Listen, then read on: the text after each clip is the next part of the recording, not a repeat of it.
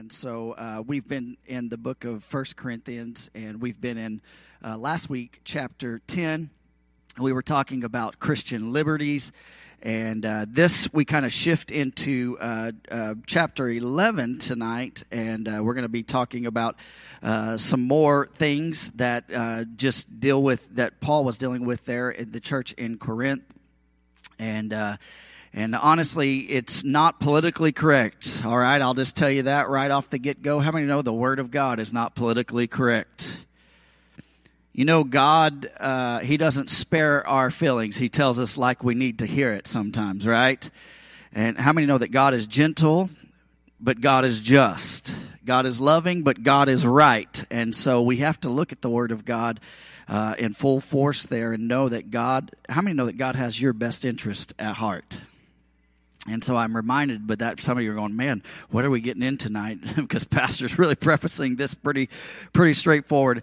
Uh, at verse one in chapter 11 says this: "Be imitators of me, as I am of Christ."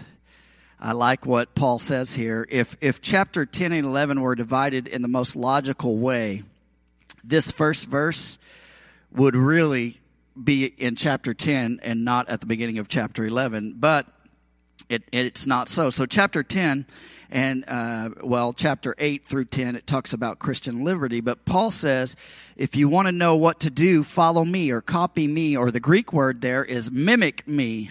Um, do what I do. And so, uh, you know, parents often, I've heard parents say this, and you've probably said this, you know, to your kids, is this do what I say, not what I do. Come on, how many have ever said that? That's terrible advice. Because your kids are watching your actions. Come on, how many know your words need to match your actions? I've heard parents, you know, who have have said curse words around their kids, and their and the kids will go, "Mom, Dad, you're not supposed to say that." And they say, "Well, uh, you know, don't do what I what I do. You know, do what I say." And that, that's terrible, right? Uh, but I like Paul what he says here, and and honestly, man, it takes uh, you got to be pretty bold in your faith and know who you are to be able to say, "Hey, follow me as I follow Christ." You got to be you got to know that you're walking according to what God has for for you. And he says, "Imitate me as I imitate Christ." And my hope, and I don't know about you, but my prayer and my desire is to be like Paul uh, you know, and, and, and be able to say that, you know, our kids are, are confused and can look at us and, and when they're confused about the world and things, or, or our neighbors don't know what's going on, or our family members don't know what's going on, but they can look at you and go, man, there's something about that person that's worth imitating because they say what they're to do, they do it, they, they walk in righteousness, they walk in truth, and I want to be like that person, all right? Amen? So, in, in essence, Paul, think about this. In essence, Paul just told a whole city, do what I do. Think about that for a minute. He, I mean, not only did he tell a whole city, but he's telling us today, do what I uh, do. I mean, that's, that's amazing to me. So let me ask you this. Are you confident in your walk with the Lord that you could do the same? Follow me as I follow Christ. You could look someone in the eye that you know that doesn't know the Lord and say, hey, follow me as I follow Christ. so They could mimic you and they could uh, be like you. Uh, you know, I'm not talking about uh, preaching in front of a thousand or 10,000 people in a, in a stadium, but I'm talking about this. Your everyday life, is it worth following? It's amazing to me, right? Uh, I've seen this in my lifetime. Uh, so many celebrity pastors, I will call them that. That's the big thing now. Uh, they get big. They're they're great or, orators. They could speak well, right? And, and they do really good in this big stage. But then, in integrity in their life, they have a moral failure, or they have a failure because guess what? Their teaching and their preaching doesn't match up with how they're living. Come on, somebody, right? So walk worthy of the call of Jesus. Uh, amen. So be someone worth imitating. So we're going to look at this next portion. If you need a, a subheading here, it's it breaks off, and we're going to talk about head coverings. And and this is an interesting subject in in Scripture. Matter of fact, I'll say this. This is one of the only places that you'll you'll hear about head coverings in all of Scripture. It's it's interesting. So says this, verse two. Now, everyone say now. So in chapter seven Paul answered the Corinthians questions about marriage, right? We talked about marriage and divorce and what that was. In chapter 8, he answered their questions concerning uh, Christian liberties. In chapter 11, he'll address order within the church. Uh, particularly uh, with regard to women in verses 2 through 16. Everyone buckle up, it'll be all right. And then he'll talk about communion verses 17 through 24. So I like this. Paul is not sparing feelings here. He's not. He's just throwing it out there. Matter of fact, uh, Corinthians could be called uh, uh, the book of uh, politically incorinthians. Really, correction. It, it is an incorrect. You know, most people it just does not care where you stand. Here's the truth. This is what it is. And um, and I love that. I really do. I love that. In a world that needs to hear the truth, we need to stop sparing feelings and tell people what the truth is. Amen. All right. I, I don't need an amen. I just going to assume that you agree with me on that. Uh, here's the thing. If I'm honest here, these topics sometimes, certain topics in scripture can make you uncomfortable. Amen. Anybody know what I'm talking about? So, certain things that make you feel, and, but here's what I am to do as a minister of the gospel. I am to preach the word of God not what I think, but what the Word of God says. I am to align myself to the Word of God. Uh, not because it's popular, come on, somebody, right? Not because it makes you feel good, but because it is the truth. And let me tell you something about the truth. The truth, what? Shall what? Make you free. Amen. We need the truth. So, so I've determined in my ministry uh, to never shy away from the truth. And I've also learned that the Word of God will offend you. And when it does, I've also learned that, there's, that there is something in me that needs to change. When you get offended by the Word of God, you know what you need to do? Lord, put the spotlight on me. What in me needs to change? Lord, I know you're still working on me, but what, why is this scripture offend me? Why does this bother me? Well, there's probably something in you. So he says, now I commend you because you remember me in everything and maintain the traditions even as I delivered them to you. So Paul, he starts off really great. He, he commends them. He's given them an attaboy and uh, the fact that the church there was doing the things and the ordinances that, that he had addressed five years earlier, certain things he was doing. And how many know that when you, when you start a conversation and it's good uh, and you're getting a lot of accolades, guess what? How many know that there's a but coming after that, right? And so he says this, uh, uh I commend you because you remember me in everything and maintain the traditions even as I delivered them to you. Then he says, but. And uh, it's a small word, right? A conjunction. But what it's doing is linking something that was said to something else behind it. And, and that's the goal. You know, it's interesting to me sometimes after church, you know, it's great. Uh, uh, you know, I'll preach a sermon and people will come up and say, Pastor, you know, uh, that was a good sermon. And then they'll put this little thing that's behind it that says, but. And when I hear that, guess what? I know that what's behind the compliment, come on, is is is bigger than what was the compliment was right? There's always that that but. And so uh, uh, how many know anything said uh, before the but is forgotten right? That's what happens in our life. That's the reality of what we are. So uh, but there are adjustments that we all need uh, from time to time. Amen? How many could say sometimes i need to be readjusted? I'm not talking about the chiropractor either. Spiritually you know what? We should be readjusted every day, right? Right? All right. I mean, I'll give you a good example of this. If we are walking this journey, it's like a ship, you know. If a ship gets off course just a little bit, uh, it doesn't seem like much, but as it goes, it goes further and further, it's further and further off course. So that's the same thing with us. And so we should be asking the Lord every day, Lord, how do I need to readjust? Help me to help my attitude today. Help me uh, uh, to, to be a better person. Help me to be like you. Help me to be more righteous. Help me to be more kind. Help me to be more loving. Amen. How many know there's always room for improvement? All right, and if you if you uh, if you say no, the altars are open right now. We'll pray for you right here. He says this: I want you to understand that the head of every man is Christ, and the head of a wife is her husband. So, um, I want to just preface this out. You know, this is not something new that we see in Scripture. This is something we see time and time again, especially Paul. He talks about this. This is what we call, everyone say this with me, divine design. Everyone say divine design. All right? It is a uh, uh, um, it is a chain of command. It is a perfect paradigm or a perfect order. I didn't design it. You know who designed it? God. All right. So let's let's break this down. Uh, when I say chain of command, you know, some of you ladies might automatically get upset, and I, I want you to do this. I want you to think of chain of command not as slave chains. Come on, I want you to think of chains that you would put on your wheels in a snowstorm to keep you on the road. Okay, so they're not there to to bog you down, but they are there to help keep you going in the right direction. All right. So the Corinthians, they had lost their divine order. And many, uh, I would say this today, many have lost the same thing today. So look, look, it says this. And the head of Christ is God. So uh, the divine plan that we're looking at here uh, is is coming into play. The head of every man is Christ. Men, you are not off the hook. Christ, you answer to Christ. All right, just just just throwing that out there. The head of every man is Christ. The head of every wife is her husband, and the head of Christ is God the Father.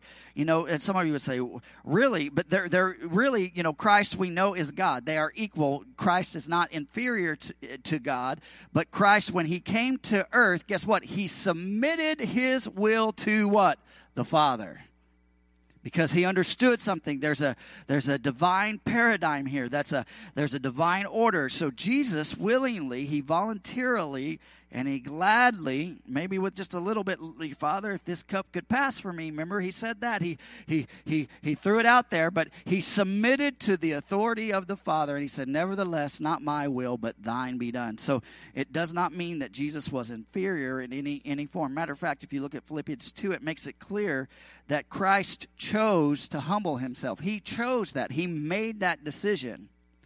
And so I'll say this the, the woman who chooses to humble herself to the authority of her husband does, does so not out of inferiority, but of humility. Everyone say humility.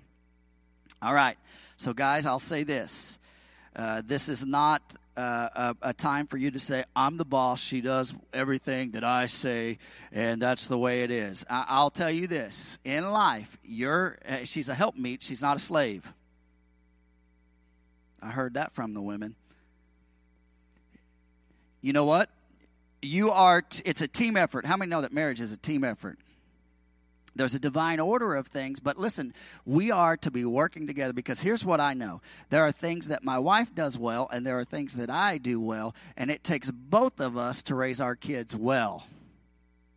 Our kids would be one sided if I raised them, or one sided, but, but we help each other. There's times where uh, I want to come down with the iron fist on the kids, and Tristan says, Hold up just a second, let's take a step back. What would Jesus do? And then, you know, I got to step back with my iron fist and say, I'll give you my cloak. I'll give you, you know, uh, you know, and she reminds me, but we're in this thing together. I'm not to be domineering it over her. So Christ is the head of the church and the greatest example of this is that Christ is the head of the church. The church is the bride. And guess what? One day, Jesus, well, come on, when the Father says, Hey, Jesus, go and get your bride, he's going to come and get his bride. So we see this through Scripture. It just weaves its way through there. So Paul's talking about that. Verse 4 says this Every man who prays, or prophesies, uh, prophesies with his head covered dishonors his head. That is uh, proof that you should be bald in Scripture. No, that's a joke, okay? All right. So, in Eastern culture of Corinth, if a man was wearing something on his head, uh, like a woman would be, he would be uh, abdicating or he would be giving up his authority. I, uh, I'm not responsible for my wife or my family, is, is basically what it is. So, the divine order here. When you think of this covering, I want you to think of this um, just to help you out. Don't think so much in terms of I've got to literally wear a hat. I want you to think about Christ covering your head. Okay, uh, that would that'll help you out with this. He would be saying, uh, "God, I don't submit to you by wearing something over his head, and I don't submit to your authority, and and, and I'm not going to be uh, responsible to to you, and I'm I'm just going to lead the way uh, that I want to lead. And some of you say, well, wait a second, Pastor. Uh, what about the Jewish people? How about those guys? Don't they pray with their yarmulkes on? Don't they pray with their prayer cloths on? And and how many have ever seen that before? At the Wailing Wall, they wear their hats and they they wail and they pray. And, and but but here's what we know. Okay, look at this: the use of uh, of those things, the yarmulke and the use of the prayer cloth. Listen, you know those things were not introduced to the Jewish people until 300 AD. This is interesting, right? So, so you know, some of you, you know, sometimes we want to try to pull those things back in, but the but the truth of the matter is, those things weren't used at that point. Now, we're talking about Corinth, which is in uh, Greece, okay, present day Greece. So you've got a bunch of people. Some may be Jews, some may not be Jews, but the the culture there ha- had said that, hey, uh, you know, the women should wear something over their head. How many know that still today in some societies, women are to cover their head in all places? And you know, a lot of our Muslim uh, uh, people and, and women, you know, they, they cannot go out in public with their, their head uncovered at all, their faces to be covered. But, but we'll go back to say this the reasons that the rabbis teach that, uh, that, that the head should be covered now is because Moses covered his face after he met with God on Mount Sinai. Exodus 34 33. How many remember that? And so, and so when they say when you wear a hat, when you wear a, a prayer cloth, what it is symbolizing is this: is that prayer shawl is a sign of humility before the Lord. But look at this. Paul will debunk this. How many know Paul, Paul was a great, he, he knew his stuff. He, he, he was a Jew before he was transformed by Christ. But in Second Corinthians, Paul would say Moses wore this veil on his face to hide the fact that the reflection of God's glory was fading from his countenance that caused him to cover his face. And so he covered it and said, Hey, you know, I've had this great experience with the Lord, but I'm going to cover my face because I don't want you guys to know that this thing is starting to fade in my life. So, so, so too the Jews, the Greeks, the Romans at that time, if a man was going into a holy place and he had some kind of hat or head dressing on or a do rag or whatever you want to call, uh, but, but on his head, he would be saying, Hey, I am shying away from God. But here's the thing I'll say this Paul's telling us here, hey, gentlemen, you're free from, from this requirement. So look at this. We, we, we go on a little bit further. But every wife who prays or prophesies with her head uncovered dishonors her head, since it is the same as if her head were shaven. For if a wife will not cover her head, then she should cut her hair short. But since it is disgraceful for a wife to cut her hair to shave or her head, let her cover her head. Uh, this is one of those interesting bits of scripture, you know. Um, and here's here's the thing. I'll say this: it, you have to be very careful with scripture when you pull things out and, and try to make a doctrine out of one simple thing. How many know it takes multiple scriptures? It, you should have multiple scriptures to even form a doctrine. So some people just pull, cherry pick certain scriptures and they try to make a doctrine out of something. Can I just tell you, this is the only place in scripture that we hear about head coverings in the Bible. All right? I have something to say about that a little bit later. Come on, stick with me. I will get there. So uh, there, there are some that say women um, should never share prophecy or prayer in church setting, but Paul disagrees. He doesn't say that here. He never says they shouldn't. He just says their head should be covered, right? That's what he says. So, so prophecy and preaching. How many know that prophecy and preaching? We'll talk about this next week. Are different. They're two different things. Uh, prophecy, uh, we talk about, uh, uh, uh, is spontaneous, and preaching is prepared and scholastic. There's some time put into preaching. There's uh, prophecy, man, the Holy Spirit just inspires you. Come on, and you just let her fly. And, and, and this is saying a woman can pray and a woman can prophesy, and matter of fact, is encouraged to do so, but she has to do so with her head covering. Why? Well, we have to look at this text through the lens of the Corinthians, okay? We got to understand their culture. Okay, we can't just cherry pick it and say, "Hey, this just fits American culture. How many know our culture is different than the, the cultures of, of Greece? And how many know that, that if you go to Saudi Arabia, you're going to have to dress different? You're going to have to act a little bit different than you do in the United States, right?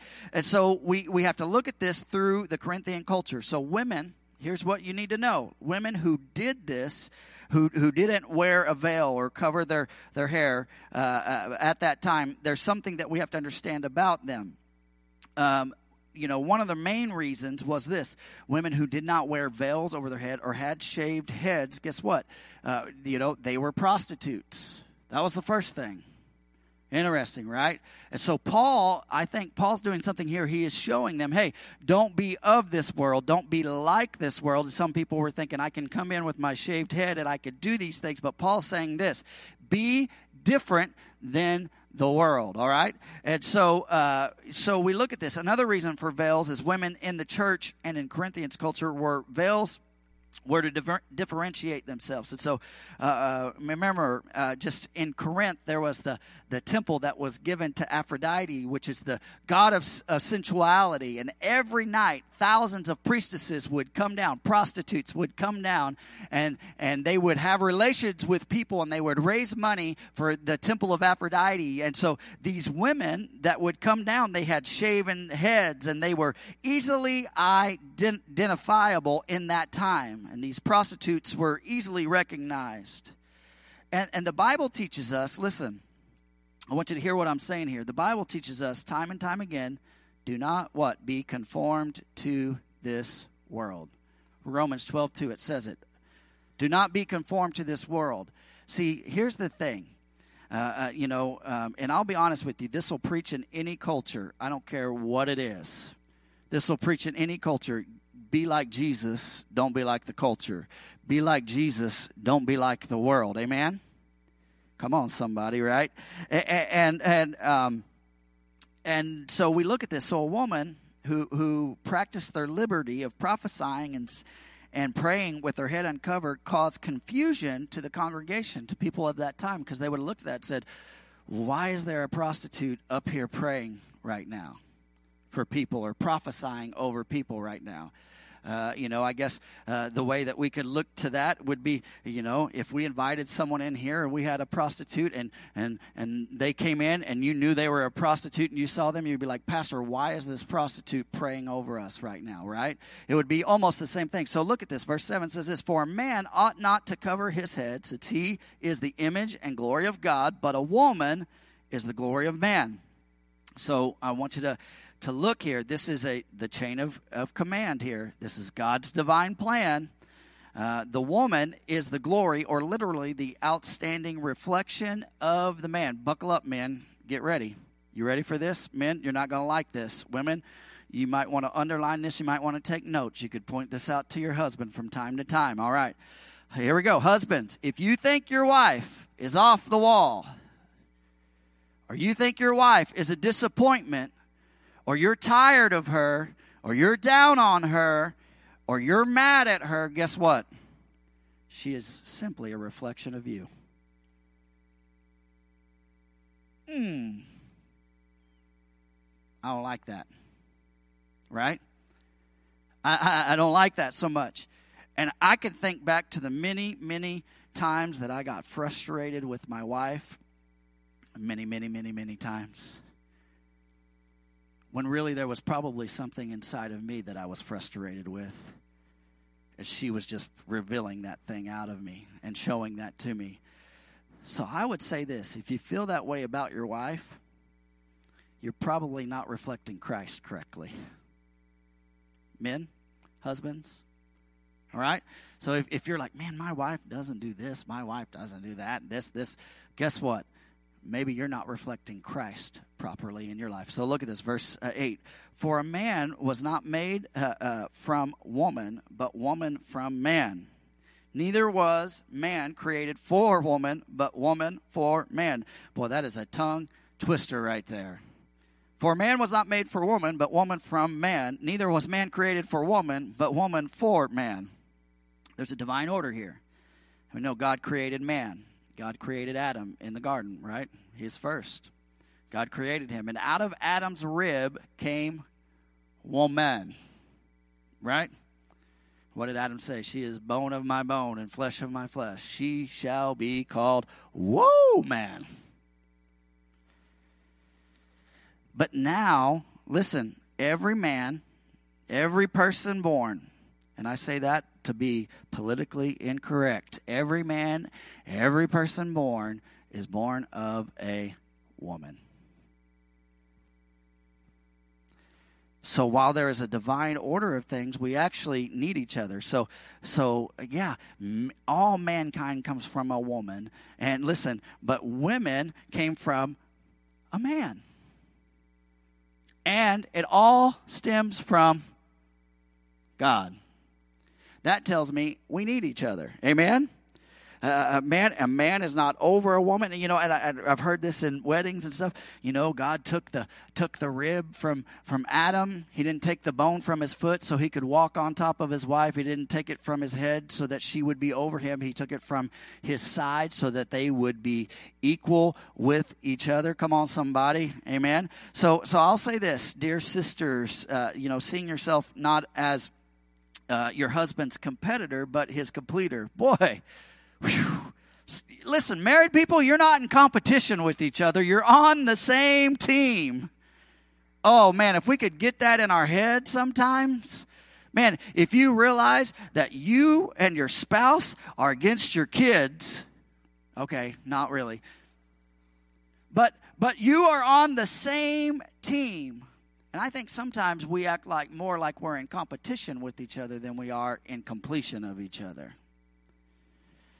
So Paul, he's he's saying, and he's agreeing with Genesis two twenty that the woman is the man's helper. He's, she's not inferior, but she's there. There are things that my wife does so much better than me. Matter of fact, if if if you were to come to my house and, and you would be like, man, this house is is decorated beautifully. It has zero to do with T.J. Skiles. Who picked these paint colors? Not me right? And so there are things that she does great, and there's things that I do okay, but we complement each other. Eh, there's a story in the Old Testament, and the story of Abigail. And how many have ever heard that story of that, that woman, Abigail, in the Old Testament? It's beautiful. She was a beautiful lady inside and out, but she was married to a man named Nabal, and Nabal's name literally meant fool. How would you like to be married to a fool? Do not raise your hand. This guy's name literally meant fool. And so, David, uh, before he became king, he was protecting Nabal's fields from Saul and from, uh, you know, people from coming along. And so he stops by one day, and Nabal is just, he's, he's, he's an idiot. He really is. He's dumb. He's, he's a few apples short of a, you know, you know how the sayings go. I mean, he's just not there. And David stops by and he says, hey, listen, uh, I need to feed my men. I need, I need to take care of something. And Nabal says, no way. I don't care if you've been given protection to me. I don't care. I'm not feeding you. I'm not messing with you. And so word gets back to David, and David's like, okay, I'm going to come take care of you, buddy and and it's amazing to me abigail this lady who's married to this fool learning that david was coming for her husband. You know what she did? She did like a wise woman did. She went and she made some cakes and she got some raisins and she got some wine and she ran out and met david and his men before they could get to her husband and she gave him a peace offering. Come on. And david was he and she said please please you know don't kill my husband. He's a fool. He's an idiot And, and, and, and think about that for a moment. Uh, even though, uh, you know, he was foolish, guess what? She was beautiful, and she still had the beautiful reflection of, of, of the Lord in her life, and she, she spared him. Now, he would die of a stroke, and he would die just a little bit later. And it's amazing to me. Come on, after her husband, the fool, died shortly after this, David remembered her, and he said, Oh, Abigail's a widow. I want to marry her and he went back to her because he saw something in her that was beautiful. Amen. And, and i'll just say this. Listen to you. Uh, listen to me. Uh, you know if you are in this life and and listen you i'm not telling you you're going to marry somebody else. Listen you may you may have your neighbor you may have married your neighbor you may be stuck with your neighbor but listen at one point come on how many know that the king of kings jesus christ is coming back and he's coming back for us and and listen he's going to come and he's going to redeem the time. Amen? With us. Amen. So look at this. Verse 10 says this that is why A wife ought to have a symbol of authority on her head because of the angels. So another reason that she should have, uh, you know, a head covering is that King James version renders this word uh, a covering to power. Um, a covering is a is a better translation than power. I think there's some people that denominationally will try to to make that uh, you know a power play, but it's really just a covering. But the ESV here uses the word uh, symbol of authority, and so in in the Corinthian culture, the covering uh, of one's head spoke of modesty. Whew, okay, here we go. I'll say this. One of the reasons that they covered their heads was to not be like the world. So here's what I'll tell you. You may have the liberty to dress like you want, but you dishonor your husband. Come on, somebody. When you go out in public and you're not modest and you got everyone looking at you but your husband right? And, and, there's a there's a dishonor to that. So so women in particular who didn't cover their heads and had shaved heads uh, uh, were, were prostitutes in that day. So paul says this. He says cover your heads. Why? Number one for the sake of your husbands. Number two for the sake of angels. All right? So what in the world does that mean? Why? Why am i covering my head for the sake of angels? So you know angelic beings are, are beings of God's order. That's what they know. They, that's what they want to follow. Matter of fact, uh, you know, angels that see human beings not doing things that they should do, they're, they, they're in awe and wonder that, that we would not follow what God wants us to do. Wants, you know, and so, and, but they're very sensitive to what God is doing and the way that He's doing it. Why? Because I'll tell you this they saw a third of the other angels that were kicked out of heaven for a lack of order. Everyone say order. Isaiah 4 14, 14 says, I want to do my own thing. I want to be like God. And that's what the angel said, and that's what Lucifer said that day. I want to be like God. And, and, and angelic beings are beings of order. It's a symbol of authority, could mean one of two things. You could write these down the authority of a, a to minister or prophesy, preach because of the Holy Spirit, or uh, at Pentecost or the church's in, inception. So that, that's one thing. But the second thing it could refer to is the symbol of a man's authority over the woman. So look at this, verse 11. Nevertheless, everyone say, nevertheless, in the Lord, a, a woman is not independent of a man, nor a man of a woman. For as a woman was made from man, so man is now born of woman, and all things are from God. So this is the divine order, right? talked about this. God created man from Adam's rib. There we go, right? And every every man or person that is born today is of a woman. So, how many know that that men and women are both vital to the body of Christ? All right. So ju- uh, uh it says, verse 13, judge for yourself. Is it proper for a wife to pray to God with her head uncovered? Does not nature itself teach you that if a man wears long hair, it is a disgrace for him? Verse 15. But if a woman has long hair, it is her it is her glory. It's a question. For her hair is given to her for covering. So um, while we're working through liberties, you know, and things that we can do, if we're not careful, here's here's what I want you to know. If we're not careful, we can become legalistic really fast. All right? I, I've heard this preached uh, that if a man has long hair, he's not right with God. I don't understand how you can judge a man's heart by his haircut. I just don't. I don't. I'll never understand that that theology. I know what this says, but I want you to look at this. I, uh, uh, there are there are songs written about how long-haired hippie people need not apply. Come on, some of you older people know exactly what I'm talking about. Some of you just just right over your head. You know, older people are like, I, I know that song. You you quoted it right and, and, there was a time where you know it was always looked down you know and this this says that that men with long hair were a disgrace. Well, I'll say this. I'll just go a step further. Uh, you know, a bald man could, would also say that being bald is a disgrace. Right? I don't like being bald. I don't miss having my hair. I mean, you know, I, I'm not the same that I uh, once was, right? Uh, but but the, but the question is this if long hair is a disgrace or if it is a sin, how long is too long? Doesn't say.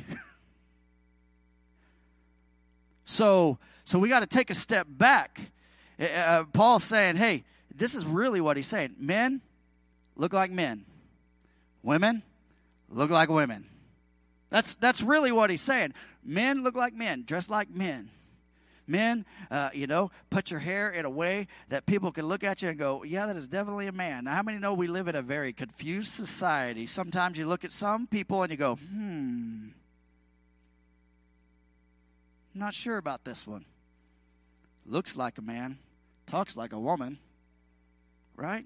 And it's sad that, that our society is that I know this is not politically correct, but you know what I like about this? Paul says, hey, men look like men, women look like women. But you know what I see out of this is there are two genders here, and that's it. That's what Paul says. Psh.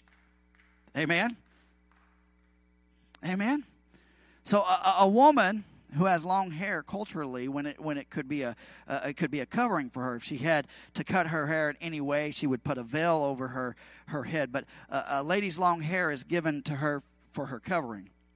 Now i've seen denominations preach that women's strength is found in their hair. I don't know where exactly they get that uh, maybe that verse slightly above this. Uh, while i agree with god's divine plan or uh, a chain of command um, you know what your strength doesn't come from your hair, your strength comes from the Lord. That's it. Bottom line. Bottom line. I, will just I'll just say that you know I hey here's the thing um, God is a God uh, of of grace and mercy uh, so um, I agree with him so I agree with the Lord Amen you know God God's strength is not based on legalism it's based on God's grace. Right? All right, come on. If you're with me, say, I'm with you, Pastor. All right, here's the point men look like men, women look like women. All right, verse 16. If anyone is inclined to be contentious, we have no such practices, um, nor do the churches of God. In other words, Paul is saying if this discussion concerning head coverings causes problems or divisions, it's not worth becoming legalistic. All right. So everything I just said. So you got people that are fighting over this head covering thing. Paul's saying it's not worth being legalistic over, okay? Just drop it. Just let it go. The key here is the Corinthians understood head coverings. Today, people in America, we find it strange, right? It's weird to us, but the principle stays the same. Make sure that you're honoring God and not just doing it out of legalism, right? So the, the key to good theology, look, listen to me, listen to me. The key to good theology is to, to note how many times a particular subject is dealt with in Scripture. Okay? I'm going to help you out in your Bible studies because if you see it one time, you know what? There's some value to it. Uh, things like the finished work on the cross, we see it over and over, and the importance of love, we see that over and over in the scripture. And this is the only time this subject of head coverings is seen in all of scripture, and it should be given proportional attention. All right? So you see it once, yeah, we, we, we note it, we see it, we understand the cultural value of what it was doing. The key is this to take out this culturally to be set apart. This is what I need you to get out of this. Be set apart. How many know the Lord wants you to be set apart? God cares more about your heart than what you're wearing. Ooh, come on, Pastor. God loves you. Come on, how many know God loves you? All right. So so be modest, be more like Christ than the world. Come on somebody, right? God has a divine chain of command. When when we submit to it, and we do our part, it benefits the kingdom of God. Amen. And it benefits us. Amen. So here's the next portion, verse 17. The Lord's Supper. It says this. We'll be talking about that. But, everyone say, but. Having concluded his, his discussion on, on women and related to women in the church, Paul moves on to talk about communion in the church. Whew. I feel good about this shift right here. All right, moving on. Look back at verse 2. He commends the Corinthians for doing right, but here the second part of verse 17 concerning the Lord's Supper, specifically, he doesn't commend them, but it's correction. He, he's like, in verse 2, he commends them, hey, good job. Here, he's like, man, we're, we're, I'm going to tell you what it is. He says, but in the following instructions, I do not commend you because when you come together, it is not for the, uh, for the better, but for the worse. You guys are getting together. Good things are not happening. It, it's, it's not good things. So, verse 18 For in the first place, when you came together as a church, I hear that there are divisions among you, and I believe it in part. Verse 19 For there must be factions among you, in order that those who are genuine among you may be recognized. So, the first issue Paul addresses here is uh, the first thing that he deals with right here is this the same thing that he dealt with at the beginning of 1 Corinthians division, separation. What's separating us? So, uh, you know, and this division is over communion. It's interesting to me. Even celebrating the Lord's Supper, they had splintered into different groups on the subject, right? What should have been something that pulled them together, they begin to, to make their little faction. It reminds me of our denominations, right? Uh, we have so many denominations in the, in the world and in the United States, and we're, uh, you know, we, we can't seem to ever become united on, on the things that we need to become united on. But we want to we want to settle on our differences and fight about this thing and that thing, right? Some denominations say this of communion. They say every time we come together, we should be having communion. Others say no, it's not. It's as oft as we want, right? Is what the scripture uh, tells us. And some liturgical places say only allow people to take communion that are members of the church, and others say, hey, communion is for everyone, right? And I mean, I mean, there's so many different views. Even the Corinthians had found ways to make this very thing divisive. So if I'm uh, if I'm being honest, the Lord's table should be about Jesus and what He's done for us Come on, right? His body being beaten for us, his blood being poured out for our sins. Not our opinions on the Lord's table, but it should be about Jesus. About remembering him. And I, and I find it interesting that Paul would say these, these you know, uh, fractions that have broke out, that those who were genuine would, uh, would be noticed and and and and it's interesting to me that you know when you when you're following right god will help you rise to the top. You don't have to belittle anybody. You know the lord will help you out. Amen. How many know the lord will help you in those battles? Amen? Verse 20 when you come together it's not the lord's supper. He's talking to the corinthians here that that you eat. Y'all are just coming together he's what he's saying. For in eating each one goes ahead uh, with his own meal one goes hungry, another gets drunk. Whew, what kind of communion were they taking and what in the world were they doing, right? Verse 22 What? Do you not have houses to eat and drink in, or do you despise the church of God and humiliate those who have nothing? What shall I say to you? Shall I commend you on this? No, I will not catch the scene. Paul had, had spent 18 months with the Corinthians, teaching them five years earlier. But after being gone for those five years, the Corinthians had wandered away from what he had taught them. And the agape feast is what he taught them to do, was the meal that happened on the first day of the week, a Sunday. And everybody would get together. They would pull re- resources. Come on, we call that in the modern day the potluck. And everyone would come together and they would bring something. And there was an established time for them to come together to a common place like a church or a house house and, and they shared a meal and everyone would partake in the Lord's Supper together. That was a central theme. You know, they would eat, but they would also take communion together. So this was this was good because this would be a time where the church uh, would feed the poor a good meal. When people that didn't have anything, they would be like, "I can go to church and I can get a I can get a meal today." And and, and, you know, and I'll say this: there's something uh, very biblical about this. I, the Lord's table will bring the rich and the poor together, and, and will will bring. You know, here's the thing: we're all on the same plane when we come to the Lord's table because we all need grace, we all need mercy. Your money ain't going to get you into heaven. Come on, right? And, and they had become divided by cliques and so they would they would have these dinners, and there was these rich people and people that would click in over here and say, "I brought this, this, this," and so we're going to sit over here and eat this, this, this, and people would be going without. Come on, how many know there's no room for cliques in the church? And then there was the other clique over here that was like, "Hey, it's just going to become a wild party over here, right? It's it's we just we just gonna we're gonna party it up." And Paul says, "Hey, if you're going to have cliques and you're going to eat, eh, you know, just do that in your own home." You're humiliating the house of the Lord and you're dishonoring the table of the Lord, communion, the Eucharist. But they had become nothing more than drunken party, and the centerpiece of the agape feast was communion. And they had made a mockery of it. And they were getting drunk on it. And that's not the intent of communion. Look at this, verse 23. For I received from the Lord what I also delivered to you that the Lord Jesus, on the night when he was betrayed, took bread. And when he had given thanks, he broke it and said, This is my body, which is for you. Do this in remembrance of me. Verse 25. In the same way, he also took the cup after supper, saying, This cup is now the new covenant in my blood. Do this in, as oft as you drink in remembrance of me. Verse 26. For as often as you eat the bread and drink the cup, you proclaim the Lord's death until he comes.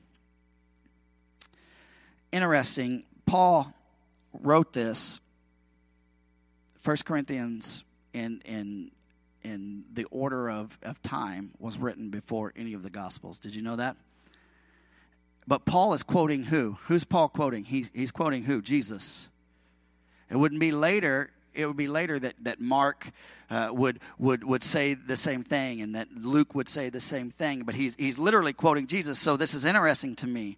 Why was Paul able to do that? Because he had been transformed by the Lord and the Lord had showed him some things. So, in order that we remember him, Jesus didn't ask for a monument. I, I like this. Jesus didn't say, hey, build me a monument. That's how you're going to remember me. That's not what Jesus did. He didn't say, hey, Make a holiday for me so you'll remember me. No. You know what he did? He said this No, I, I'm going to establish this, the Lord's table, every time. Every time that you come together, enjoy a meal. Enjoy a meal. Uh, you know, how often do you eat in a day? Come on, you don't have to answer that. Some of you three, four, five, six, seven, eight times. I don't know, but but how many? We we all eat every day. But look what look what I enjoy eating. Right? Amen. You hear me preach about all the time. But look at Jesus. When Jesus spotted Zacchaeus at a tree, he said, Come down. I'm coming over to eat with you. Remember that? There's one. To the disciples out of the Sea of Galilee, he said, Hey, come and dine. Oh, come on, Pastor. You, you, I, I knew I was walking in the Lord. In Luke 7:34 it says he eats with sinners this the scoff the, the critics scoffed at him. To get the picture, the Lord's into eating. Praise the Lord. Describing the kingdom to come, he says through the prophet Isaiah in Isaiah 52, 55 2, it says, Let your soul delight itself in fatness. I'm going to circle that scripture. It shouldn't surprise us that, that Jesus, to remember him, would say, break bread, drink the fruit of the vine, and share a meal together. Verse 27 says this Whoever therefore eats the bread or drinks the cup of the Lord in an unworthy manner will be guilty concerning the body and the blood of the Lord. Let a person examine himself. We've heard this, right? Then, and so eat of the bread and drink of the cup. For anyone who eats and drinks without discerning the body, eats and drinks judgment on himself. That is why many of you are weak, ill, and some have died. So, on the basis of this passage, many think, you know, they're unworthy to partake in, in communion. They're, you know, someone may be struggling with a certain sin, or they may be wrestling with a temptation, and or they may have a, a, a bad thought uh, process. And but you know, and here's the thing: it's the equivalent to a, a doctor saying, You're sick? Go get well and come back and see me, and then we'll do something about it. I mean, it is. It's, it's like a loan officer saying to a poor person, Hey, go get some money and then come back, and then I'll, I'll loan you some money. Right? Or it's like a, a cook saying to someone hungry, Oh, you're starving? Gain some weight, come back, and I'll make you some food, right? But the truth is, the Lord's table is a place for people that are struggling with sin, wrestling with temptation, or ca- caught up in carnality. It's that person who could say, Lord, I desperately need you. I'm struggling. I'm, I'm hurting. I'm hurting right here. I'm, I'm, I'm, I, man, I, I can eat uh, uh, your body and I can drink your blood knowing that I'm forgiven. Lord, I, I could celebrate what you did for me.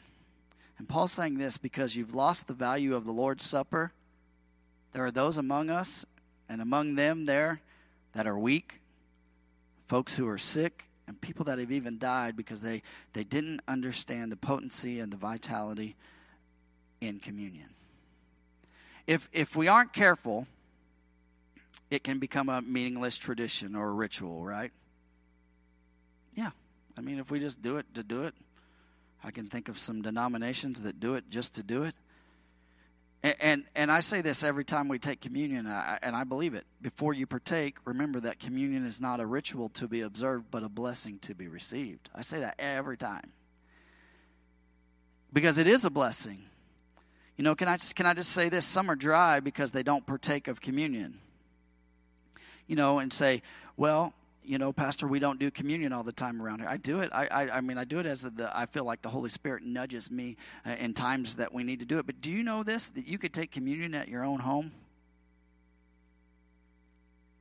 You know, there's been times where I, I just felt the need to take communion, and I went and I got some saltine crackers and some grape soda. Come on, or grape Kool Aid. And I just blessed the Lord in that moment and and he blessed my my heart. You know, uh, I, I I learned this. I didn't realize this. Hippos have been known to travel two thousand miles across Africa just to find a meal. That's that's that's that's a long ways, right? Let me ask you this: When you're dry in your heart and you're struggling, and maybe you can't make it to the church for the day or whatever the case, you can get the elements of communion in your own home and pray in that moment and take communion, and you watch and see what God will do. Do it as often as you want, is what Paul says, but, but don't let it lose its wonder. Verse 31. But if we judge ourselves truly, we would not be judged. But when we are judged by the Lord, we are disciplined, so that many uh, uh, that that we may not be condemned along with the world. Verse 33. So then, my brothers, when you come together to eat, wait for it. Wait for one another. If anyone is hungry, let him eat at home. Go home and eat.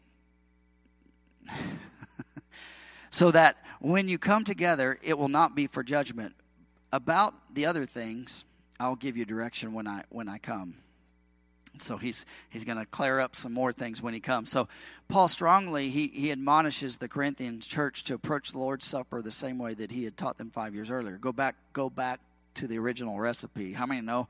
I, I, I, mentioned it Sunday. When Coke switched the recipe, they messed up and they went back to the original recipe. How many know that we we we got to constantly go back to to what God made it and stop making it what we think it is? Amen. He taught them uh, uh, not to be condemned by it, but but and not to ignore it nor treat it lightly. There's there's great things there, but he and he also said this: don't make it a drunken party. And, and this is what, what I want you to know, and this is what I want you to remember right here. Uh, when you take communion, I want you to remember what Jesus said. He said, I want you to honor me, I want you to remember me. How many could say, Hey, I need vitality in my life? Can I tell you this? It's at the table of the Lord, and it's readily and available. And, and here's the thing communion makes us three things real fast. Communion makes us look back and remember what Christ did for us. When we take communion, you know what it, it helps me? Puts the dials back at zero for me. Yeah, I see what you did for me, Lord. I saw how you were beaten on the cross, Lord. I'm reminded as I chew this little little unleavened bread in my mouth that you were chewed up.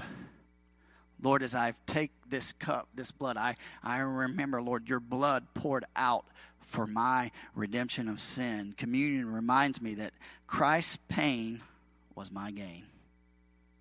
One of the only times where, you know, they say pain is gain. Well, Christ's pain was my gain. So here's the second thing communion does it helps us look ahead. We get a taste of what is to come at the marriage supper of the Lamb, really, when we take communion together. Because when we take communion, we can begin to praise God. We begin to thank Him when we're all together in heaven. When we all get to heaven, right? We're going to rejoice and we're going to be happy. Amen. How many know that Jesus is coming again? Amen. And here's the last thing communion lets us look within. I, I, I, what I love, one of the things about communion that I love is the fact that it forces me to stop and reflect about myself because sometimes I'm too busy to do that. The Word of God, it sharpens me. And, the, and when I come to the table of the Lord, I, I realize I'm not worthy to do this, but Lord, your grace is sufficient. God, if there's anything within me that isn't right, Lord, help me. Lord, sins of omission and sins of commission, God, please forgive me. Confess your sins to the Lord. I, that's, that's literally what it, what it means when you, you look within, you just begin to say, God, I, I'm not worthy and I don't deserve this. Will you bow your heads with me? God, I know, Lord, that this is a challenging word, Lord, and it may it may rub some the wrong way, but Lord, I, I trust you in this. Lord, I trust your word. I stand on you. God, I pray, Lord, that you would remind us, Lord, of the divine order of things, Lord, that you have created. God, help us to walk according to your plan and what you have for us. God, help us to fulfill this as husbands, as wives. God, remind us, Lord, that we all belong to you, God. We are completing each other, Lord, in marriage, not in competition with each other. Lord, this is a challenging thing to us. God, would you cover us with your, your blood, Lord? Would you be with us? Lord, would you remind us, Lord, that when we come to the table of the Lord, God, that it's not just a ritual, but God, it's a remembrance of what you did for us. Lord, your pain, God, was our gain. And God, not that we shouldn't be reminded of what you went through on the cross, but God, we should be reminded of your goodness and mercy towards us.